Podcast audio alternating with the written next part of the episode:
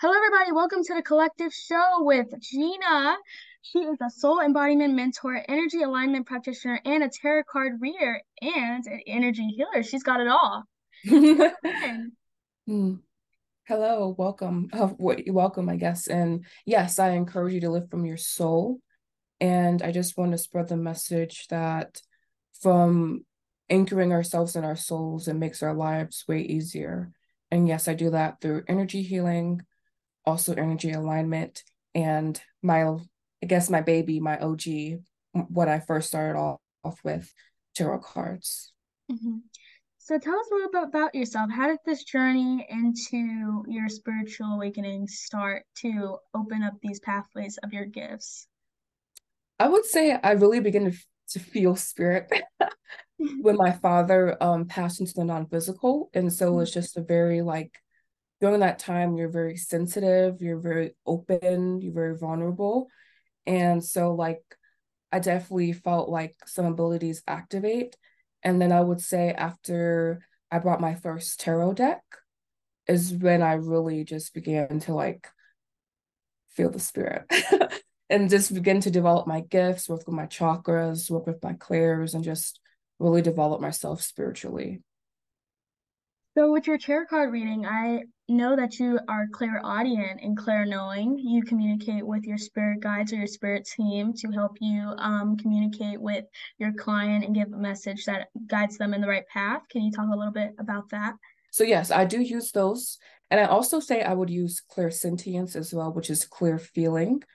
Um, it's really an amalgamation of all of them. Um, but it's like, it's a process in which I ground myself and then I open myself up mainly to my ancestors first, my spirit guides, and anyone else that would like to come and assist with the reading. Um, and then we divine. And also the better the question, well, not the better the question, the more specific the question almost, the more accurate the reading can be is also something with tarot.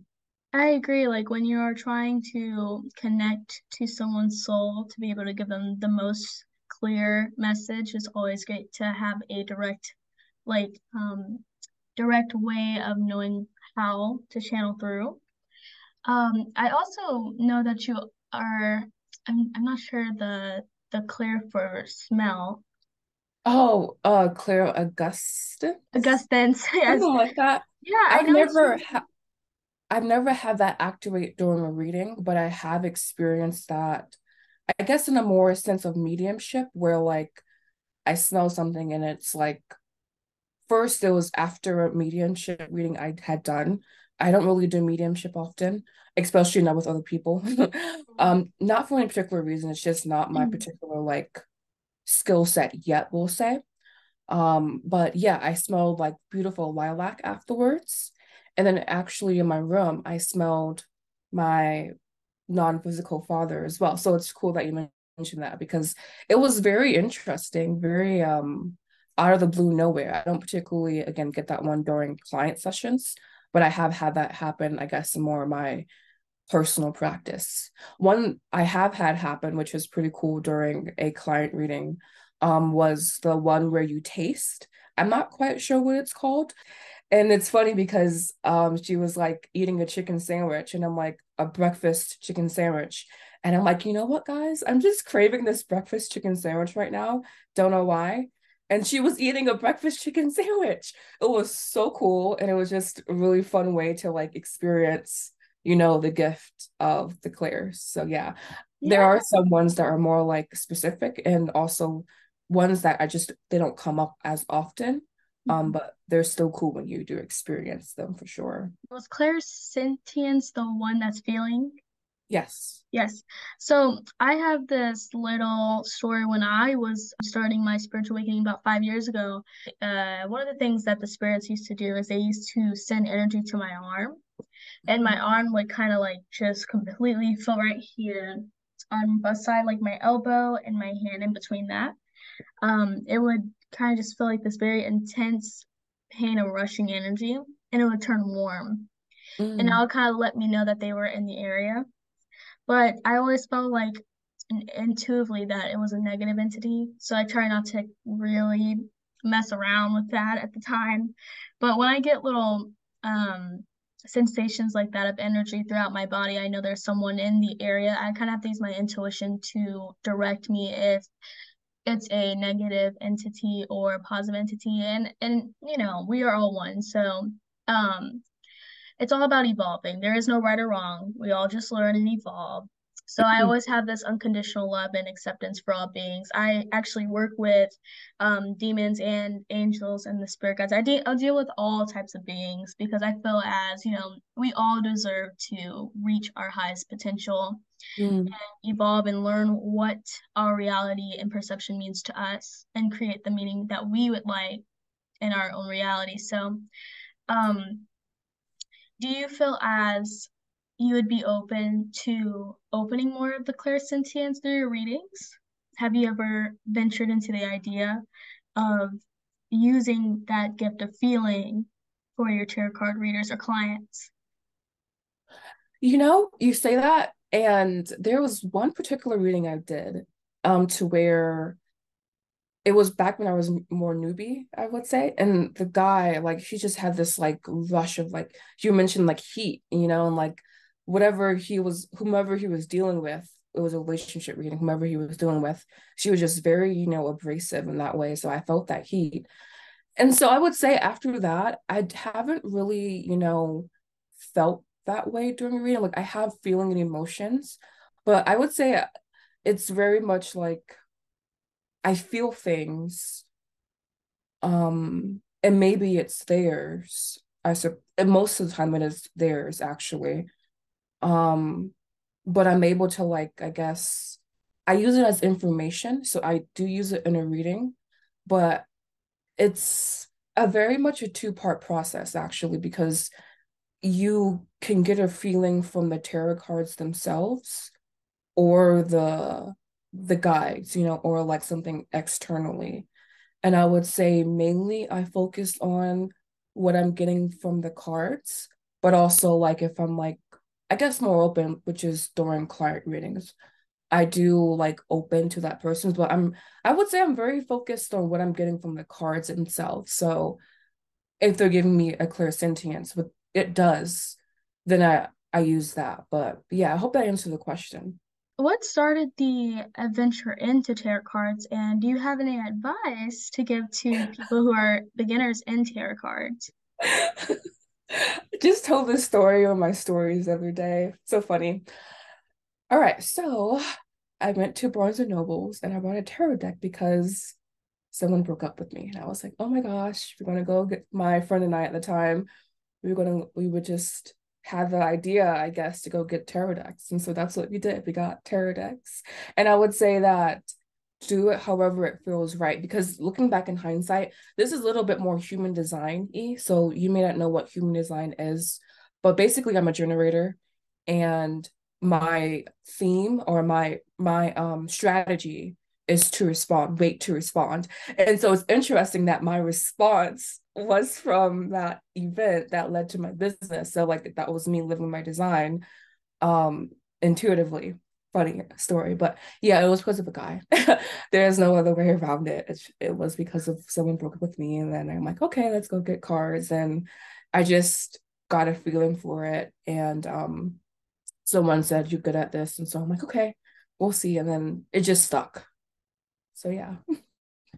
And the advice you would give to beginner tarot card readers on how to connect more with the cards, or how to open these gifts, um, like the clairsentience, clairfeeling, clairknowing, these gifts as well, um, towards the tarot cards or with their clients and their guides? So first, I'm going to say pick Tarot de Marseille. Pick that system of tarot, because first, it's a little bit more difficult to read with.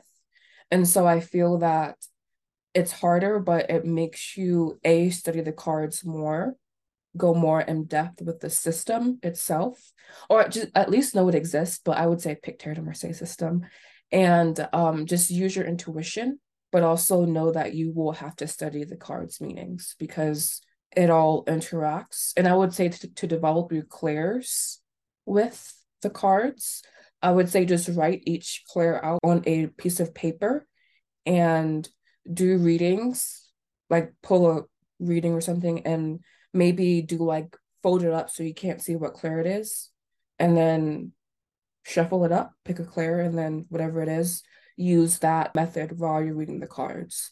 So if it's clairsentience, only use clairsentience. If it's clairvoyance, only try to use pictures. If it's claircognizance, only use what you know. So like do it that way, um, but with a spread. And I would say use a three card spread just because it's really simple. It's past, present, future, um, masculine, feminine, unity. It's like, it's all, everything basically. It's just a three card spread. Three is a master number as well. Um, so yeah, that makes it just very simple. Uh, Is there a secret trick that you use that most tarot card readers don't know that helps you? Oh, yeah, yeah. Oh, that's a good question, indeed. So um, there's something called the degrees of tarot. So basically it's like seven, card number seven, corresponding with card number seventeen. And so if you get like seven of wands with card number seven, I just find it to be like more synchronistic. So I would pay attention to those cards and the surrounding cards. And let's say you get card, um, you get the High Priestess, card number two, the Hangman, card number twelve. Again, that's it. That is the card in its second de degree. And so you get the two of swords in it. Then you just read that as very synchronistic, very much pay attention. And I also like to combine the first degree meaning into the second second degree meaning. And that's a little bit more tricky, I guess, but it's just, it layers the reading in a certain way when you read cards that way. And so, and also using numerology as well. It's not as related, but numerology is also very evident in the tarot, and I feel something that we should use as well. Oh, and one more. I'm sorry, you know, you're like this girl, but and also using angel numbers and tarot. So if it's two two two, maybe checking in the High Priestess. If you're seeing four four four, checking what it means to be in like the Emperor energy and so on. Um, you can also use them for angel numbers as well. I know that tarot card readings also have dates and times. So can you explain a little bit, if you know, can you explain a little bit about the dates? How do I feel about dates and times? Okay, when reading cards, I try not to focus on that because I feel that it can be not a trap, but a, sometimes a bad point of reference, as we know from Einstein's theory of time that we have time, space, reality, I believe it's called. So like we basically, there's just like so much happening with time. And so I believe that you can definitely make accurate predictions with time, um, timing with cards. But I would just um, be mindful of that because I feel that there are infinite amount of possibilities. So um, infinite amount of timelines available to us. And so we just have to like be mindful of that, not getting, I guess the only thing there you can get kind of stuck with that specific date. And I would want there to be more of an expansive mindset for the client around the timing aspect of things.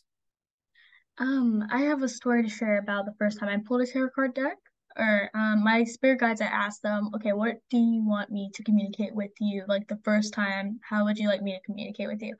They told me tarot card reading, like tarot card deck. So I went to Spencer's. At the time, I went to Spencer's and my first tarot card deck was the Rider Tarot, um, which I intuitively pulled it, and then I searched it up and it was like one of the most popular tarot card decks everyone uses. I'm like, okay, good, I did a good pick. And I actually intuitively felt good to it. Not a good pick. I'm this I'm a tarot de Marseille girl. I'm not cutting you off, but tarot de Marseille girl. I'm like, but it's okay. That's what your spirit led you to, so it's fine. How do you feel about the Rider tarot card deck? Well, basically I view it as the more Christianized version of the cards. But at the end of the day, I just like it better because the pip cards are different on the tarot de Marseille. The pip cards for Rider-Waite-Smith, I feel, have one absolute meaning, meaning mm-hmm. you draw the Nine of Swords, you draw the Ten of Swords, and immediately you're in that space of like, okay, this is something that, you know, I have to like, I don't know, just you have a certain mindset around it. Versus if you draw the Ten of Swords with tarot de Marseille, it's just swords. It's just like swords on the on the um, card. And so you have to dig deeper, basically past the surface of the imagery. I just feel the imagery with Rider-Waite-Smith basically is so specific that it loses the nuance of what the pip cards could be. And that's kind of for all of them, in my opinion, actually, um, because the court cards are in themselves like, con- and also they're really, one thing they do, they switched strength and justice card as well. So that kind of throws me, because if you're reading with the degrees, then it messes it up. But anyways, yeah, that's basically why. I guess I have a whole like list. Thank you for sharing that. Yeah, but thank you for sharing that, because maybe our listeners will also resonate with how you view the cards. I mean, I I resonate a little bit with the timing of the cards, like you said, because it's divine timing. Not everything has a specific time because time's not linear. And I also agree that the cards is intuitively what you choose. And it's not always one hundred percent the imagery, of course, because that is just based on our perception, our subconscious mind of how we view it. But it's also what message you get from the cards. What is the card telling you? And when you have a card that is so specific, like you said, it kind of loses that imagination of how you predict the card and what you feel intuitively about the card. And that's mostly what tarot is. It's how do I perceive the message? How do I perceive what I can channel to view it to help me on my path and guide me? It's kind of the same thing with every modality of um, div- divination tool you use, is you find a way that works with you in every tool, whether automatic writing, whether dowsing rods or pendulums. It's not always the same for every one. You ultimately choose how you want to work with those tools. So I completely agree with you. And it's completely okay to have different perception on how you work with your tool. Exactly. You're also a soul embodiment mentor. Tell me about that. Yes. So it drives home, I guess, back to, you know, the tools that I use, or like it connects with the tools that I use, which are energy healing and tarot cards. I never would have imagined growing up, basically, that I would, you know, pick something so strange. But the way that it naturally unfolded innately basically lends to this is something that I can embody my soul with. And so soul embodiment, in my opinion, is touching and realizing our innate abilities, and that comes from our soul, and fusing that with our spirit, with our bodies, to create the lives that we want to, which someone said ultimately we just want to be happy, want to love ourselves, love people around us, do well in the world, and spread love. And that's essentially what soul embodiment, I feel, leads to, is that beautiful like essence of things. And it also includes shadow work, by the way, guys. It's not just all fun and games, you know, but because I feel, well, I guess it's stressed that now in the spiritual community. And I agree. Um, but it, I feel like shadow work is like par for the course, you know, as a Scorpio and all. I have like everything in Scorpio, by the way. Um, but yeah, and it's just, it's really about knowing yourself, soul embodiment. So like, that's about learning about your chakras, learning about your birth chart, learning about your human design, learning about all those things, and combining it to live a life that truly you can just, your soul radiates from your being. And I believe that as children, that's what we come in to do. And we can kind of lose that, you know? And so just realigning with that. So as you're doing these soul embodiment mentorships, has it helped you grow as a person? How does helping one uh, with the collective kind of helped you with your journey since then? It's like you can see yourself in them, you know, and you can see who they are as well.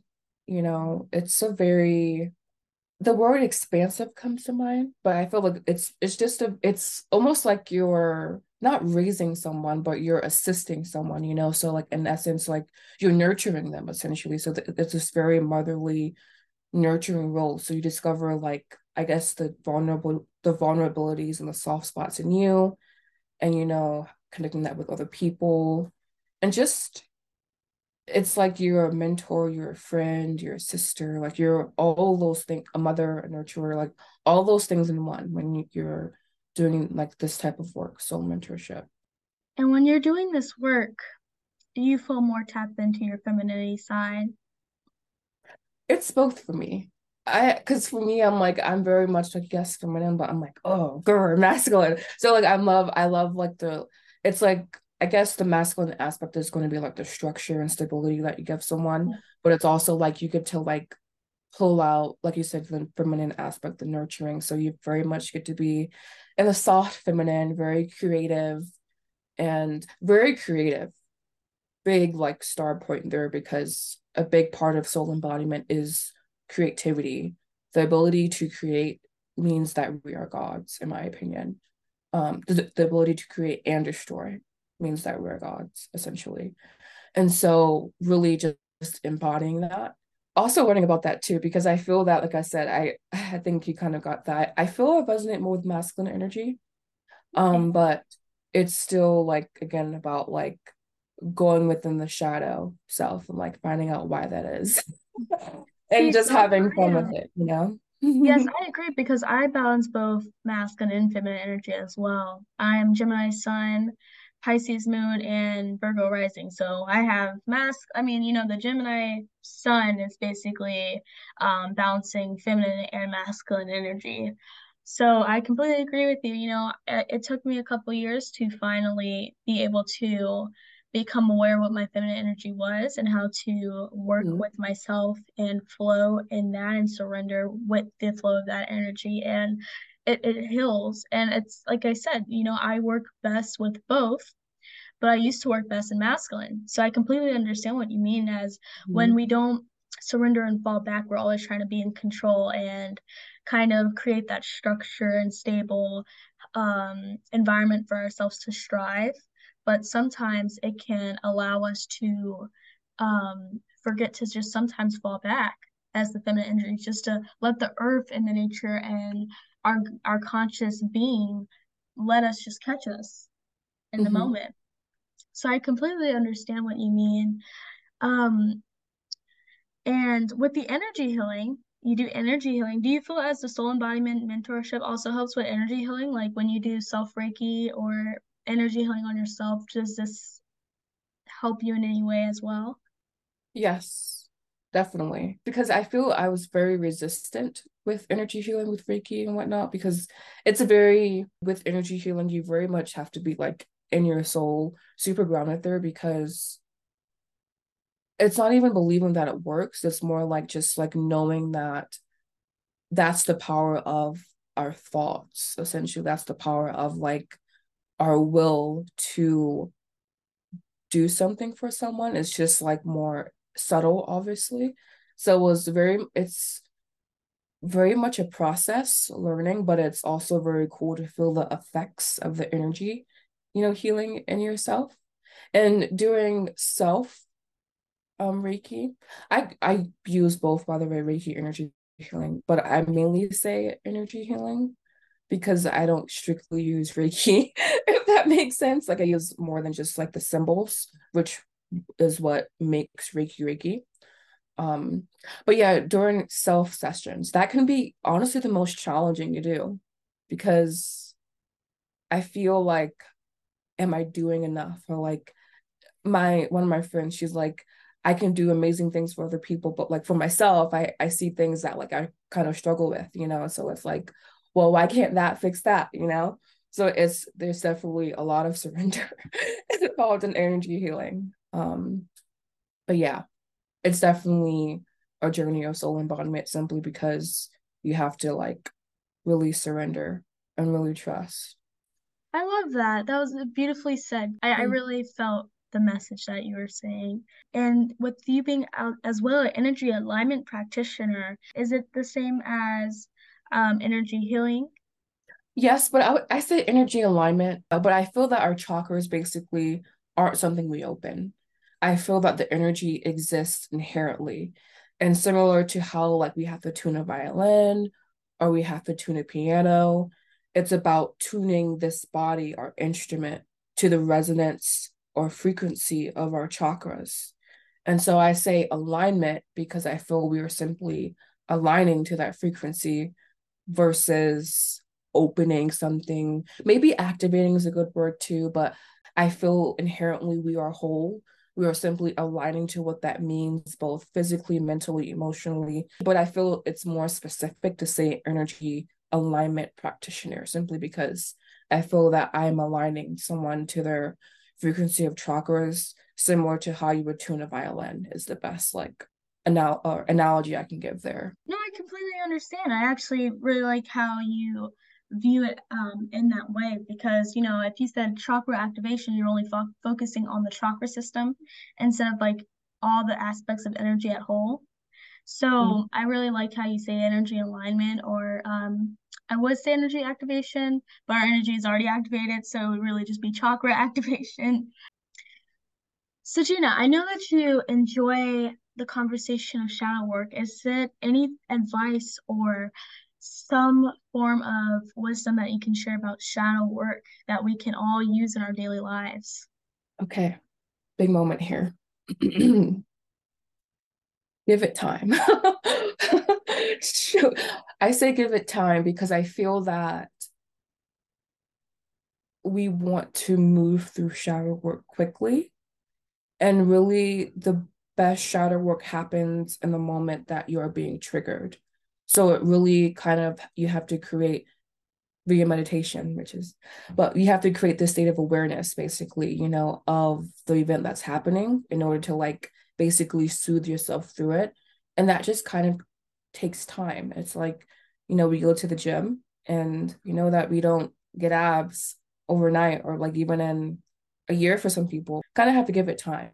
And you have to understand that, do it to where you're working on a specific thing like time or money or like relationship, you know. But at the end of the day, it's just really about giving your t- giving yourself time to decondition.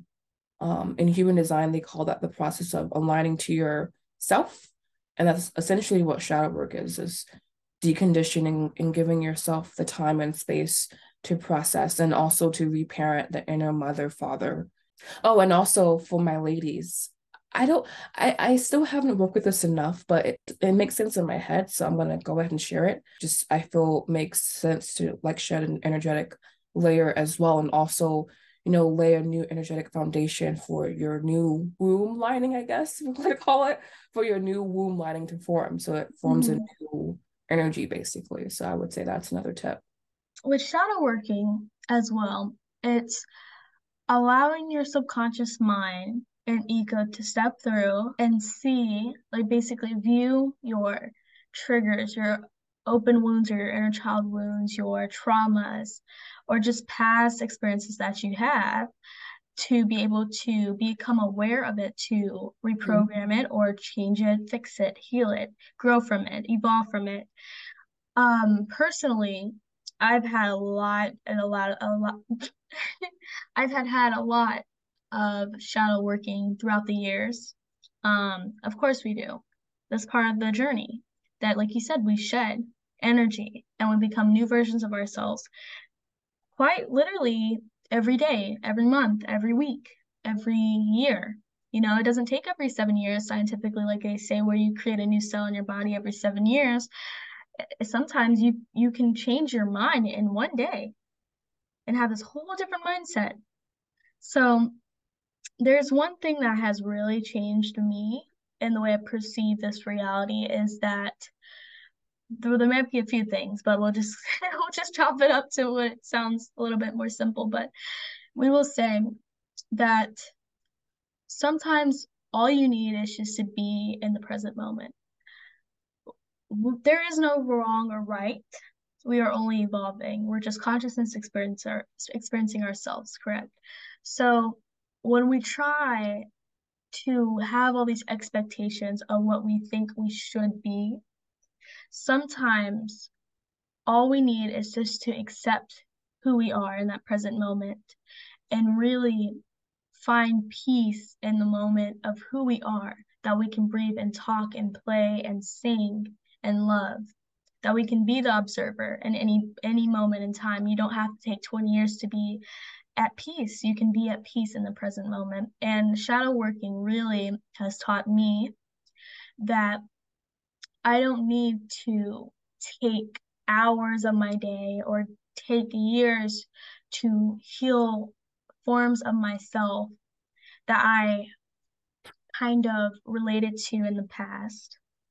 I know that we take on versions of ourselves from the past or even the present moment or the future, but realistically speaking, it is only what you choose to want to focus on, who you want to be and choose to stay. And you work at it. And like you said, Gina, we take baby steps every day to find the version of us and step forward to it every single day. Just baby steps. We don't have to have it all together right now. And some of us are lost, and that's okay. This is a journey. We are not supposed to have it all together at one moment. Also, the human mind's not capable of having all that information in one moment anyway, because how mm-hmm. are we supposed to, you know, articulate all the downloads we're getting in one second? But, and, and how do you feel about shadow working and how it's helped you? I feel that it makes you very honest and accountable with yourself. And it also, like you were saying, really gives you a certain peace with the present moment, which is really what we all desire beyond the things that we desire, if that makes sense, um, is just peace with the present moment, um, being surrendered to it. So it definitely has brought me to that place, I feel. But I, I feel with shadow work, I just, I don't, I don't know if it's because I'm a Scorpio or what. But I just, you know, I feel that they say, what is it, like your germs are in the shadow. It's just something that I like want to work at, you know, like it's not something at this point for me. It's just like, I'm eager to discover what's there because like I, I it's for me contains wealth of knowledge, mm-hmm. you know.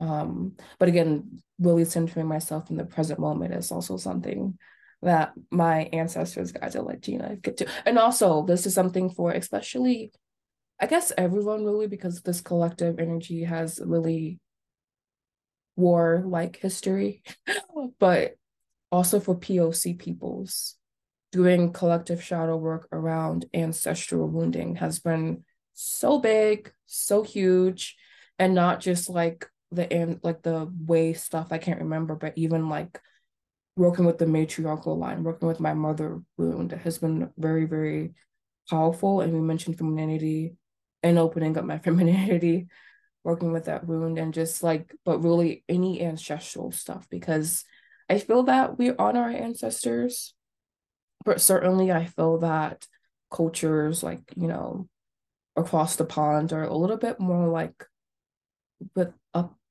a little bit more, um, studious about it, you know, like Africa and like uh Asian cultures, Indian cultures, they're very just they very much honor their ancestors. And so that's been something that's been very important to me as well, but also like working with the shadow and but also their gifts as well, but the shadow, because I feel that we can accumulate a lot, you know, and really, you know, you need to do shadow work when there's repeated instances in your life where you're like, why did this go wrong? What what happened? Like, what's going on? That's when you, you probably do some shadow work. And I have um I had this dream where I lucid dream, so I was like in full control and was aware of my dream state, and um I summoned my subconscious mind because I wanted I set the intention before I went to bed that I'm going to co- communicate to my subconscious mind and heal my shadow work or my inner child wounds and stuff, my wounds, um, in my dream state, which is a very good way to heal yourself because it's where your, you know, your conscious remains and your subconscious, and you can heal a lot of wounds there. Um, but what happened was I became conscious in my dream and I started to lucid dream, and I said, okay, now I'm going to summon my subconscious. And I looked right at myself. My subconscious was, you know, it looked just like me with the wild hair and the the pretty smile, looked just like me. But the kicker is my subconscious was very negative, and I didn't recognize myself in her. I looked at my subconscious as like, I'm basically a bystander to it. I know we were one, but it just didn't feel like we were really connected because the way that my subconscious was talking to herself didn't sound like me. And this is why I also want to point out that sometimes your subconscious lies to you, and it creates all these different thoughts and feelings and beliefs of what you don't actually resonate with your higher self. So it can feel a bit like you're disconnected from yourself because that is not who you really resonate with. And when I'm talking to my subconscious mind in the dream state, I I asked it a few questions like, why do you talk to yourself this way? You know, I don't even feel this way about myself. Like, I think I'm a beautiful, very creative, loving person. But hearing my subconscious say just these negative, rude things about itself, I just couldn't resonate with it. And that's how I knew instantly, like, this is what I needed to learn today, was that I don't need to, re- like, I don't need to relate or depend or, I guess, what they would call be attached. I do not need to be attached to my identity or my personality or my ego, because this is not who I am. I don't even, I don't even resonate with this, this version of myself. So I ended up um, doing some healing in my dream state. I told myself, uh, my subconscious mind, I said, I need you to repeat these words to me. And I did some affirmations with her, and she finally gave up and just continued to just do it with me. And then I gave her a hug, and I'm like, you know, I love you. And even though you're holding the space that, even though that our shadow holds the space of all the wounds and the shadow parts that we consciously sometimes don't become aware of, which sometimes does help, because if all our shadows was out there, I'm pretty sure we'd be making a lot of not so great decisions and choices and saying not the nicest words. But I'm glad that that that my shadow side, or this subconscious side of me, does hold that space. But as long as it's understanding that it's an illusion of separation, you are not that being. This is just an illusion that you're holding that space for. We are not separate from unity, from oneself, from whole, from pure consciousness. We are the unconditional stream of love that we all interconnect interconnectedly have and hold. So me explaining this to my subconscious, she finally just gave in. Once I gave her that hug, it was just more so like I felt more at peace with myself when I woke up from that, and just really understood that it's always a choice. Once you become aware of a version of yourself, it's always a choice. You are not entitled to be this version of yourself. You're not entitled to be attached to your personality or your ego. And I know it can be a little bit, for a human, it can, you know, through social cues, can be a little hard to kind of completely shed yourself from being the person that everyone knows to being this completely new person. And, you know, it can be scary sometimes, depending on how we view it, how we perceive it. And I understand that.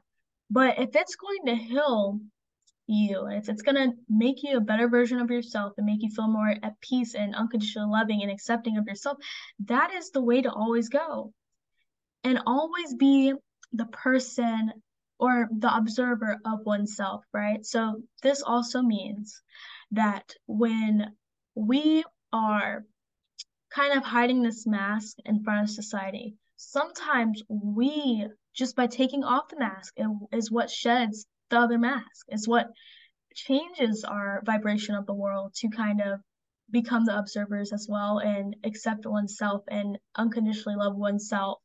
So always, every day, if you can, always try to remind yourself to be thankful and grateful, and look at yourself as the observer that this is just an experience. This is not who I am, but I can choose who I subconsciously want to be or consciously want to be today.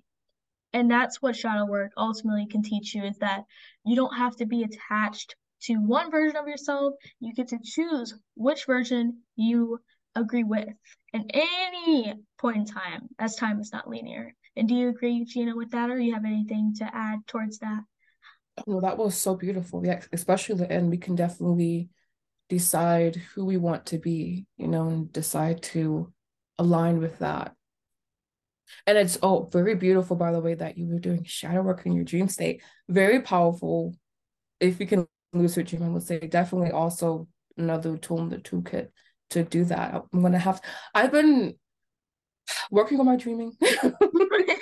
um I wouldn't say I'm like able to lucid dream at will, but I do understand what I'm dreaming after it's done. So I at least know how to decide for my dreams. Mm-hmm.